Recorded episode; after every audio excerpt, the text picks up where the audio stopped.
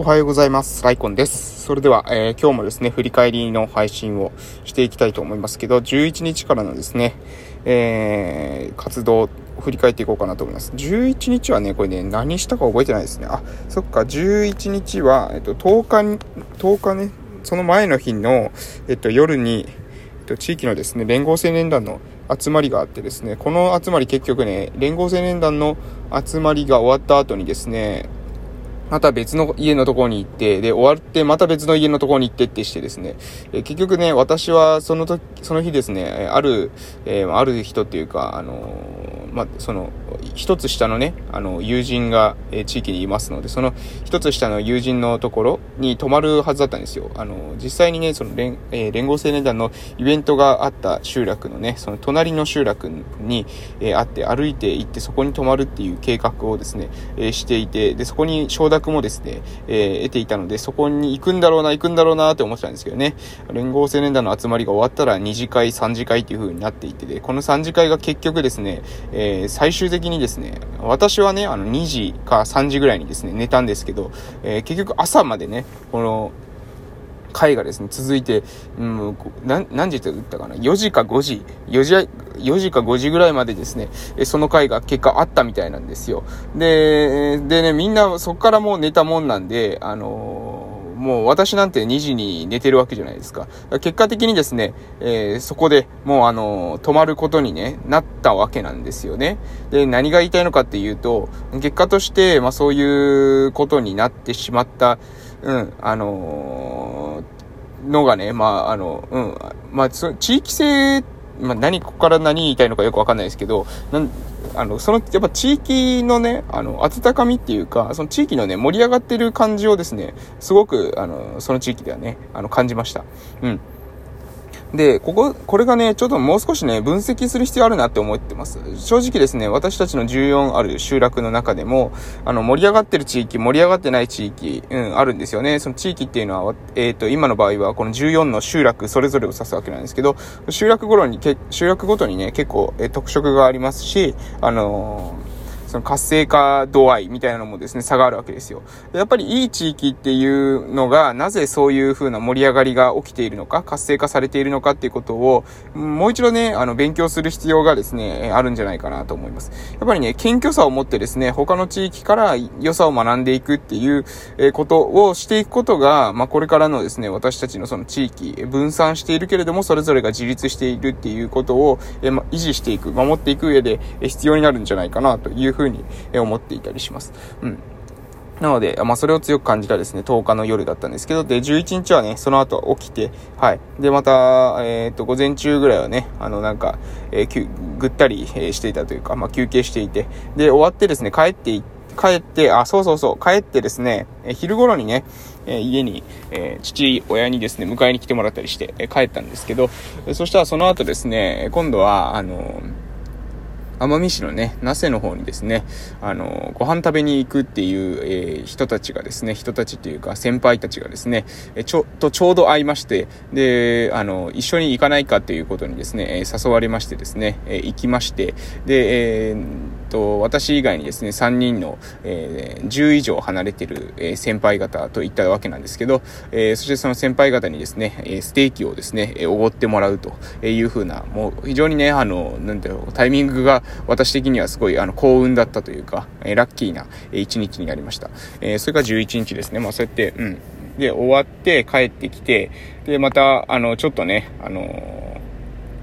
え地域のことについてですね、ちょっとお話をね、させていただいたり、お話っていうか、まあ、そのメンバーの中にですね、まあ、その地域の中の、え議員の方もですね、え入ってましたので、その議員の方に、え少しね、あの、お話をさせていただいてですね、この辺とか、えー、なんか、あの、どうなんですかねとかっていう質問をですね、させていただいて、非常にですね、えー、充実した、え時間になりました。はい。で、えー、その後、えー、12日月曜日ですけれども、えー、この日は、え、午前中、え、予防教室がありましたね。で、え、午後は、えっと、これ午後何したかな？えー、まず昼、あ、午後ですね。うん。え、っと、午後ね、正直何したか覚えてないですね。でも多分、地域の交流拠点の方にいた、あ、いや、えっ、と、違いますね。新しい拠点の方にいましたね。あのー、私の父の実家を修繕して、えー、作った新しいですね、拠点の方にいて、で、またそこの、そこをですね、えー、使、使えるように、えー、掃除をしたりとか、あと、えー、またそこを使っていって今後どういう風な展開をしていくのかっていうことを考えたりとか、あとね、今ね、NPO のですね、あの、定款、定款って分かりますかね？あの、会社作るときに、え、作る、まあ、あの、非常にその会社がどういう会社なのかっていうのをですね、定める、え、重要な書類があるわけなんですけど、その書類の方のね、作成っていうのにですね、まあ、頭を、え悩ましていると、えそういった状況です。やっぱり定款で書いたことっていうのは、基本的に簡単にですね、その違反することはできないというか、まあ、簡単に違反するとですね、まあ、あの、その定款違反すると、あの、シンプルにね、え法的にですね、えまずい、えー、ということになるわけなので、その定款を、えしっかりね、え自分たちが今後、えー地域の福祉レベルをですね、アップさせていく上で、えー、ですかね、その定款が障壁となることがないようにね、えー、あらかじめデザインしていけたらなというふうに思います。うん。でもやっぱりね、地域の福祉力をアップする、地域のこの生活のですね、住んでる人たちの生活の満足度を上げていくっていうことが、え結果としてはですね、この地域を持続可能にするための、えまず第一歩かなというふうに思ってます。産業を作っていくっていうこともね、やっぱり大事なんですけど、まず産業を作るにしても何するにしてもですね、えー、現状ね、まず、あの、仕事をしてない若い人っていうのがいないんですよね。うん、もうみんな何かしらの仕事についててね、あの、ってことでもう手が全然足りないんですよね。ってなると高齢者と、えー、どうにかしないといけないってことになるわけなんですけど、高齢者の方々ってなると、今度はですね、その高齢者の方々、え、が、この地域にそもそもですね、住み続けるのか、それとも、えー、まだ体が動くうちにですね、新しい地域、えー、より良い医療を求めてですね、移動するのかっていう悩まれる、えー、世代なので、えー、その、そこをですね、まず安心感がないと、まあ、協力っていうこともですね、お願いできないわけなんですよね。えー、という意味で、まあ、福祉サービス、まあ、あとプラスですね、新しい若い人たちを呼んでくるためにはね、やっぱ子育て支援などをもっとね、充実化させていかないと、まあ、今のある、えー、既存の仕組みだけだとね、どうしてもちょっと、あの、柔軟性にね、欠ける部分もあるというか、まあ、柔軟性に欠けるってことは、それだけ、まあ、あの、ルール化されているっていうか、構造が、え、がっちりしているっていうことでもあるわけなんですけど、あまりがっちりしすぎた構造っていうのはね、自分たちの地域に住んでない人からするとですね、使いにくい、え柔軟性を欠いたサービスに見えるっていうこともあると思いますので、えその辺をですね、考えて、えー、まあ、あの、他の場所からですね、移り住んできた時、え方に対しても、えこの地域の、え福祉サービスっていうのが、え届く。そして、ここで、え今からですね、まあ、年を取って、え自分一人でですね、生活でききなくなっていくっていう人たちも住み続けられるような、そういった地域のデザインしていくってことが、結局地域に対するコミットを、え上げるっていうか、まあ、えそういったことにつながってくるんじゃないかなと、え個人的にはえ思っていたりします。はい。で、長々と話しましたけど、13日に移りますね。9月13日の火曜日。えこの日は、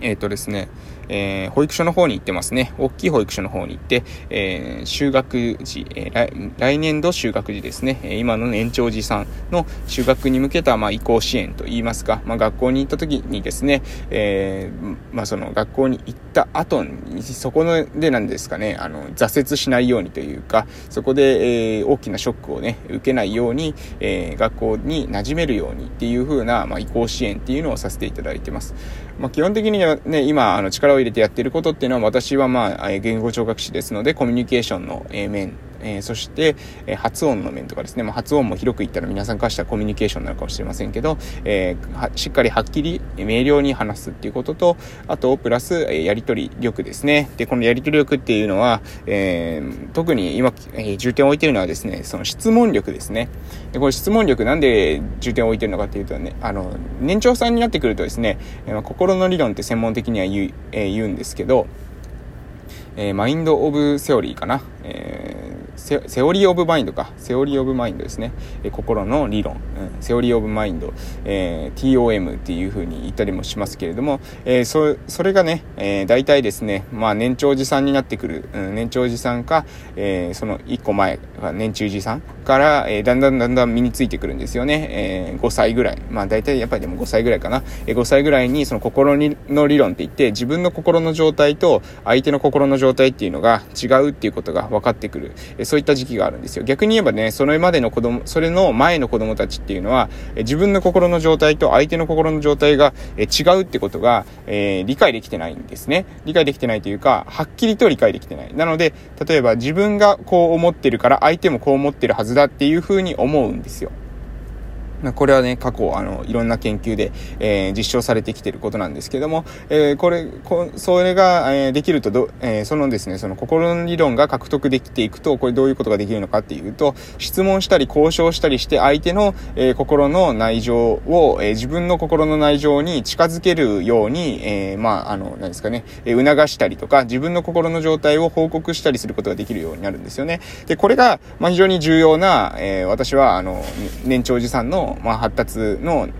おけるですね、えー、一つの重要なポイントだと思ってます。えー、何が言いたいのかというと、要するに自分が、まあ学校に行った後にですね、えー、自分が分からなかった時に、えー、そこで試されるわけですよね。その時に分からないってことが伝えられることね、分からないってことが伝えられない子に分かれるわけですよ。別にね、分からないこと自体は問題じゃないんですよ。誰でもね、分からないことっていうのはそれ出てくると思うんですけど、そこで聞けることね、そこで聞けないことね、えー、いると、もう聞けない子っていうのはですね、もうその後ね、あのー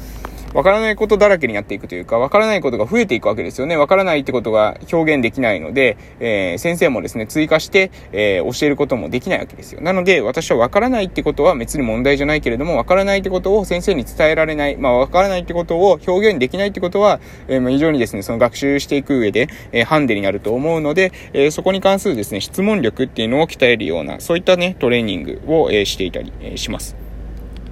まあちょっと長々と熱くなって話してしまいましたけど、そんな感じですね。13日の月曜日、午前中は、えー、保育所の方に行って、で、午後はですね、乳幼児検診の方に、出させていただきました。その後ですね、夕方6時からはですね、えー、ラジオ収録、月に1回のね、ラジオ収録を、えー、させていただいて、その日は終わりましたということで、えー、そういった感じでございます。はい、今日はこの、こんな感じでした。9月16日の、えー、振り返りでした。以上です。